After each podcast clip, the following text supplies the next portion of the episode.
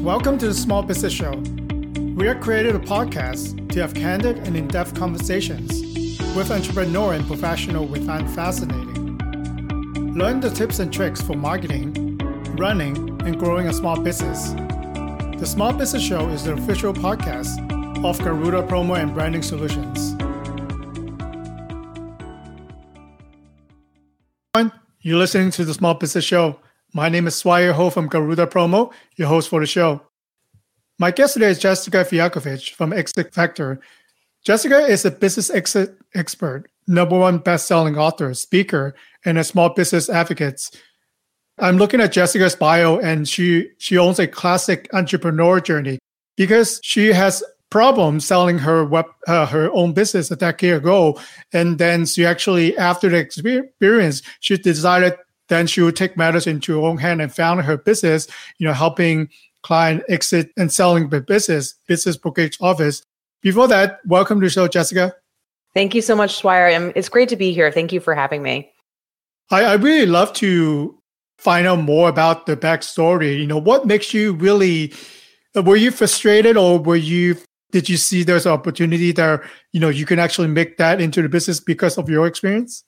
Yeah, I mean, you're right. It's the classic entrepreneur story. I had a problem, um, so I went about solving it myself. But when I saw uh, sold my first business, which was in the wine and spirits arena um, over a decade ago, I I went into that journey and I realized that all along my career in life, I had been taught how to found a business, start a business, maybe grow a business, but very few people or education platforms talked about how to sell a business or how to get a business ready for sale so in the last 10 years I, I have built a really successful m&a practice and business brokerage practice but really i still go back to that number one question of like why aren't we educating business owners on how to build a sellable business how to build a valuable business from day one?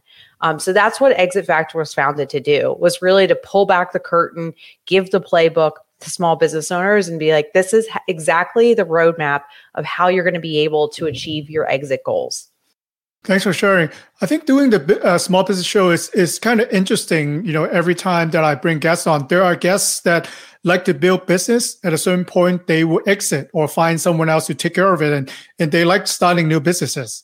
But there are also entrepreneurs that I talk to that are holding on to the business, and you, I can tell that they will never let go. So, do you plan to build a business to exit, or how would you advise people? Like, kind of like when is the best time to consider selling? Yeah.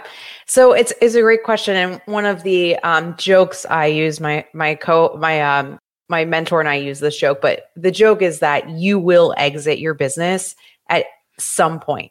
It's just whether you're going to exit walking out the door or going feet first, right? so we're all exiting, right? So I, I have, it is, I, and I talk to a lot of business owners that like, you know, they've owned their businesses for 10, 20, 40 years. Sometimes it's very hard for them to fathom a sale or an exit, right? But the other option to selling is really just closing the doors or closing the doors after something happens to you when you can no longer run the business. So I am a big proponent of that. Your business should be able to be sold at any point.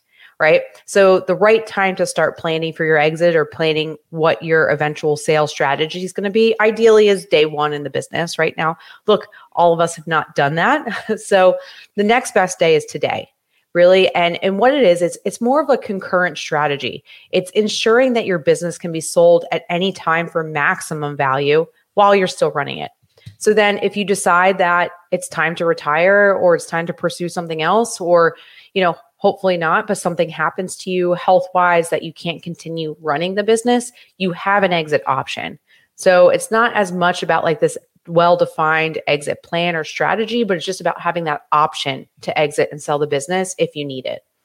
Yeah, there's a lot, of good point in there. And I think we have a timely fashion, you know, have this discussion because for the past three years, things been crazy. Whatever that we've been taught, I don't care where you learn it from, didn't work. Or, yeah. you know, some people actually have done better for the past couple of years because they jump onto the right trend. But unfortunately, there are some that are you know have to exit like you said or have to close the door so from interacting with client and seeing the market what do you think the market is going forward especially in 2023 for people thinking about exiting yeah it's it's a great question and I'm going to probably shock some of your listeners, but the best time to sell a business was the last two to three years. Really? Right. So actually, during the pandemic, um, and right after the pandemic, I'd say, right after it hit, right after the major lockdowns, like business sales took off. Uh, and seller, we were selling a lot of businesses. Sellers were getting premiums.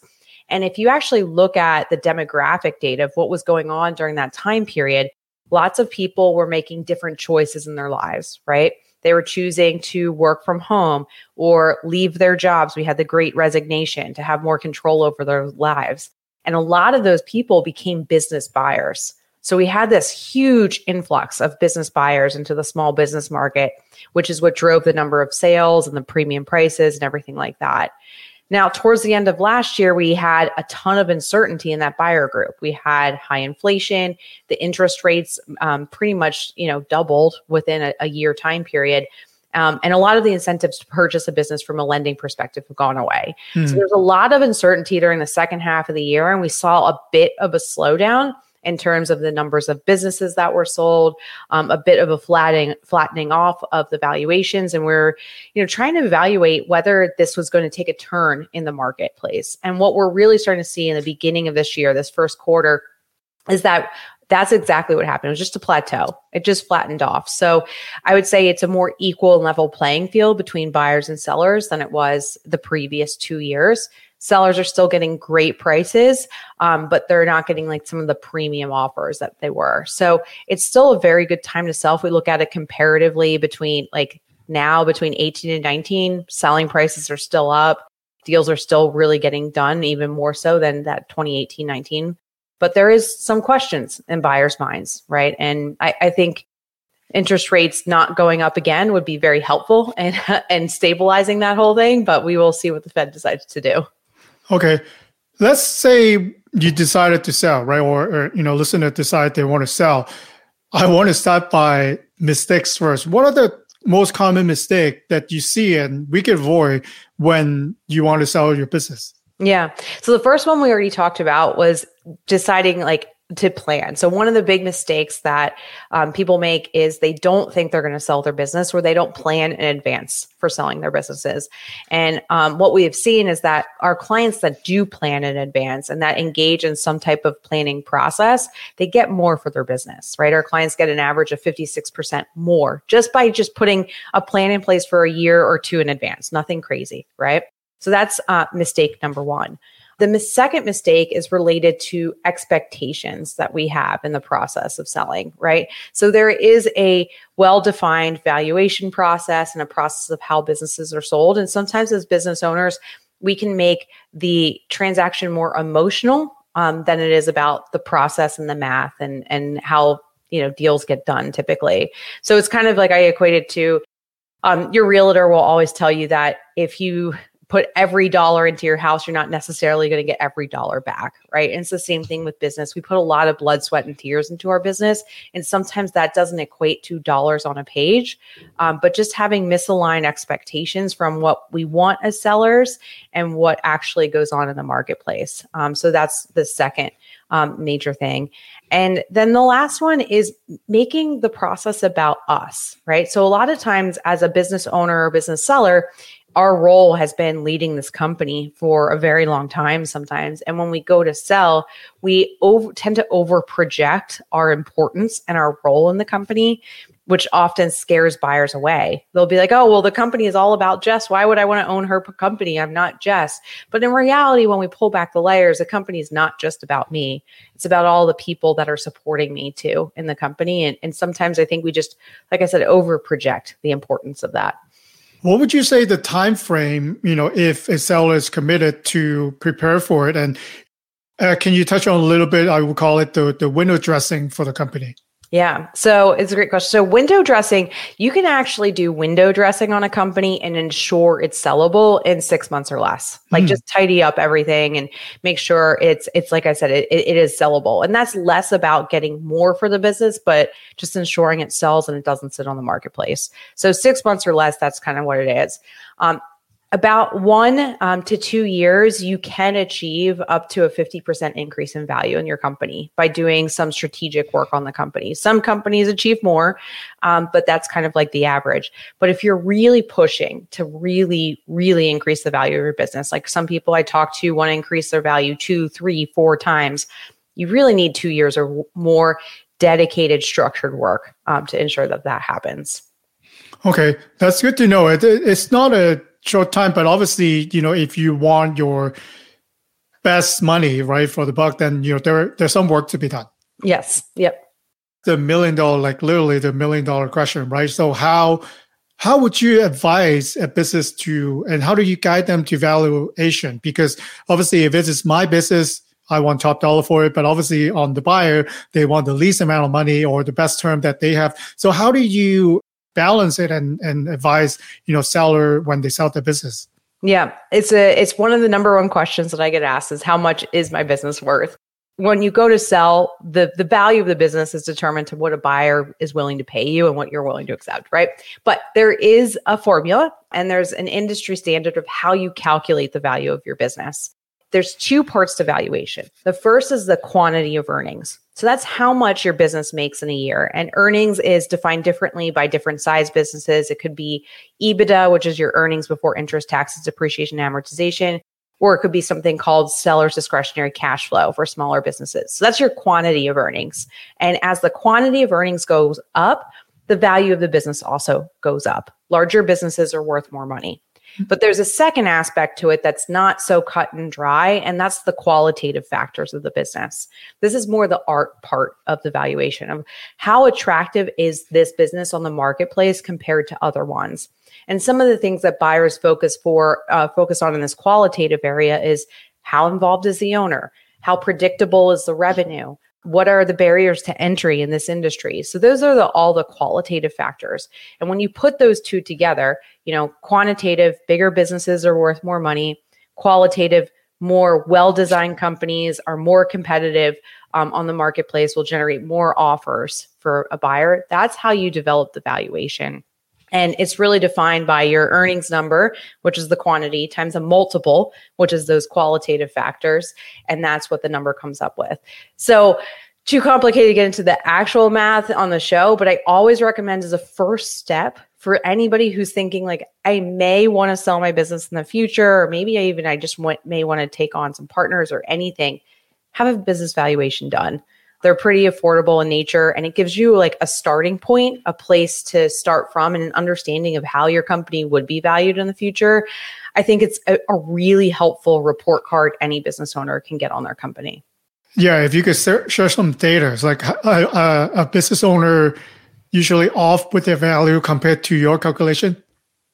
Oh yeah, there. I mean, so it's really funny. I whenever I talk to somebody their business is either worth nothing, right? So there's a lot of people who don't believe anybody would buy, would buy their business, or they think their business is worth, and it's always a round number. It's always either one, ten, or a hundred million. It's never like nine hundred twenty thousand, right?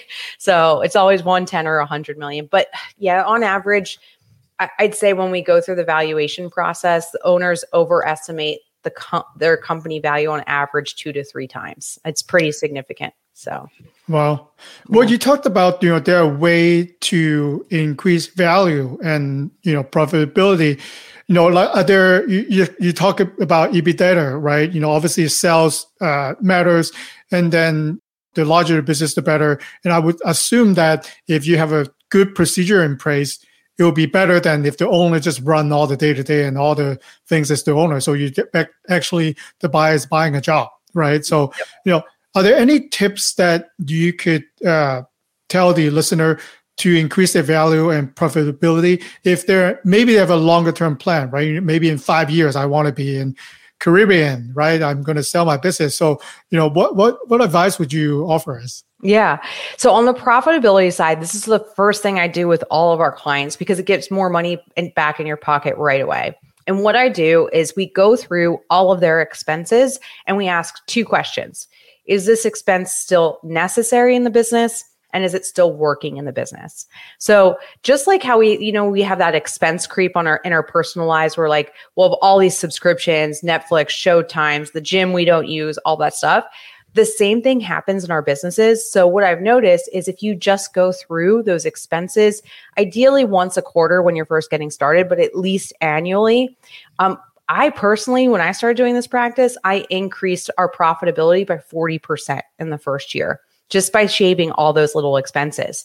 And why I recommend doing that first is because then it frees up additional profit for you as an owner to put in your pocket, or you can reinvest back into the business by hiring, outsourcing. So then you can reduce your role as an owner. Like you talked about, Swire, it's much more valuable to have a business that's a process, that's a model that runs without you or with limited owner involvement than it is if you're involved in every single um, task and every single process in your business. So you can take that money, reinvest it, hire some good people, start to offload some of your responsibilities. And I do recommend doing that even if you're five years out, because I mean, it'll give you more money and then more time back when you hire those people. So hopefully it makes you a happier entrepreneur too. Like you mentioned buying a house, right? Buying business, they're they're you know, they're similar. And as a buyer, you want a turnkey experience. You don't want to go in and fix the kitchen and things like that. So they might, but you know, they will offer you a lower price. So if you have a turnkey business, right? If, if that's a correct term, you you actually can attract more seller because you know if they are unfamiliar with your industry or they're unfamiliar with your process. So what if you only have two large customer and then when they go in, you know, you don't have the relationship, then you have no business.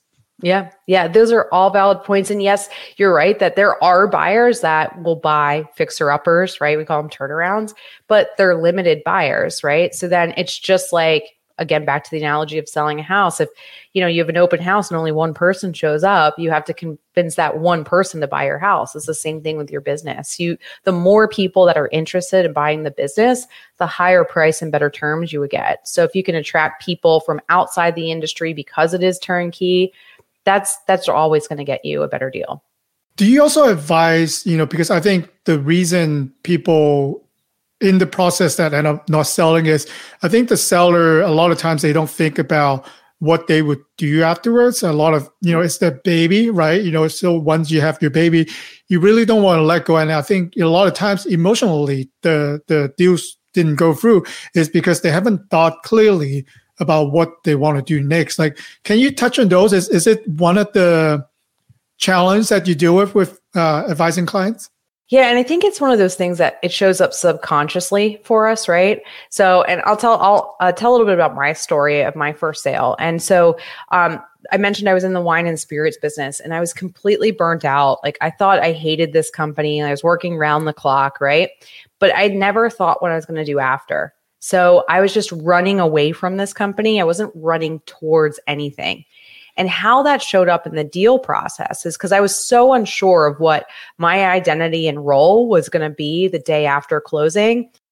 In the deal process, I'd argue with the buyer over stupid little things, right? Or, you know, try and blow up the deal over like something that uh, didn't really matter to me but it was because I had that insecurity moving forward. So now when I, I do talk to sellers and I coach them, I say, find something to run towards. And that doesn't necessarily have to be another business or a career. Um, it could be spending time with your grandkids, volunteering on a charity board. It could just be planning a trip of a lifetime, right? Anything that you can focus your attention on, at least in the short term after the sale, you're still going to have that identity crisis, right? Especially if you've been in your business a very long time. You still will have that, but having something to look forward to and planning for will at least soften that and reduce the emotional distress that's going on inside us um, during that sale process. From from your experience, is that like like the top reason that that deals won't go through? You know, what are some of the things that we should, you know, consider and maybe prepare for if we're about to go into, you know, thinking about selling a business? Yeah. So number one still is the seller's expectations and like what the company's worth and how how the deal is going to be structured. And another thing, you know, we could touch on we don't have to today is that you know seller financing is required for most deals. Not a big piece of seller financing but some of it's done and sometimes sellers won't agree to that. So there's that big bucket of just seller expectations being misaligned with what's common in the marketplace. Um, I, I, do think that the uncertainty um, is a big reason that things don't go come uh, go through but it's more of that subconscious that i talked about where things show up and then then there is the the finance the financial piece right so a lot of buyers do use some sort of lending or financing to acquire businesses it's about 70% of deals mm. are hmm. done with some type of financing whether that's sba or something else so another major reason deals don't go through is because when we go into underwriting the numbers don't add up right um, and then that comes back to the seller having to accept a lower offer um, or the buyer putting more cash down some type of economic event that needs to make those numbers align with what the underwriters see. So those are kind of like the three big ones of just seller expectations, that subconscious, I'm not sure what I'm going to do after, and then financing is just a big unknown. So what would you suggest, you know, for a listener who didn't have that idea, but that they have their their business for a while, you know, they always want to do something else or they want to start other business how far ahead should they consider? And then, other than what we have just talked about, you know, what are some of the elements that they, they need to have before they speak to a professional like yourself? Yeah. So I, would say the first step I'd recommend to anyone, even just considering it, is just have that business valuation done. It's kind of just a checkup on your business. It shows you what's working, what's not. Um, in our business, we call them exit assessments. So we look at what the company is worth today, and then we take what your future goal is, and we tell you how long it's going to be to get to that goal. So it gives you kind of some information. So that's that checkup I would just always have done. Um, before that, it's super helpful to have some good books and records in order. However, if you don't have those in, in order, um, that process can help you figure out what you really need to do to tidy up the financials in your business. But typically, um, an assessor will look at the last three years of profit and loss statements and balance sheets to help determine what that business is worth. Okay. Yeah. It's all it, it sounded like it's all a numbers game, like there the uh, emotional factor, right? Yeah. and I think actually it's harder to do with, and you know, financial. It's it's pretty clean if you if you follow everything and do it right. You know, either you have it or uh, you don't. Yes. Yeah, exactly. Like there is like look there's some of that qualitative stuff that I talked about, but essentially it does it does the the business sale a lot of it comes down to numbers and a formula. And it is hard to um, explain that to people. It's hard for me to understand, especially when you have put so much emotion and so much of yourself into a business. That's just what the buyers will see, right? They're just going to be looking at the numbers um, because this is going to have to pay for their life as well, too. Like we talked about, you know, some are buying a job, but most are buying an investment. Um, and they're going to imb- and vet, vet that business like they would any other investment, which is going to be focused on numbers. Is a is a business with more tangible product that that buyers can touch and feel easier sell than maybe like a tech company or maybe a service based business? You know, it used to yes definitely be a lot easier to sell. And now and i think this is a different shift that we saw um, during like the covid era too is buyers are really open to online businesses remote businesses. They they see a lot more flexibility in that. So i, I think there's more desirability, honestly, now on that side um, than it is tangible products, tangible locations. But it's easier to prove the value with a business of tangible products, tangible locations when it, than it is, especially in the startup world with the tech companies and things like that. Um, as a buyer, you're trying to vet like, you know, what could the value be of this business? And it's a lot more intangible um, and harder to value. So, Jessica, I, I think you know we kind of get into really personal questions for a listener who might considering, you know, if they want to reach out to you and, you know, do the evaluation, what would be a good way? And then what would you suggest that they prepare before reaching out? Yeah. So you can reach me directly at jessica at exitfactor.com um, or direct line is 720-443-4450. And just ahead of time, if you can give me a, a, little bit of an overview financially of where the company's been the last uh, few years, whether that's P&Ls or just kind of what you have, we can start there.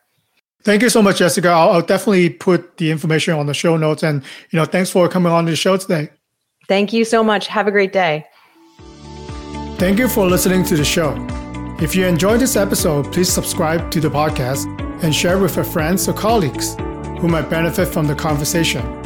Any questions or feedback, feel free to reach out to me on LinkedIn. I'd love to connect with you. Our show is live streamed both on YouTube and LinkedIn every Tuesday at 10 p.m. Pacific Standard Time. I'll see you next time.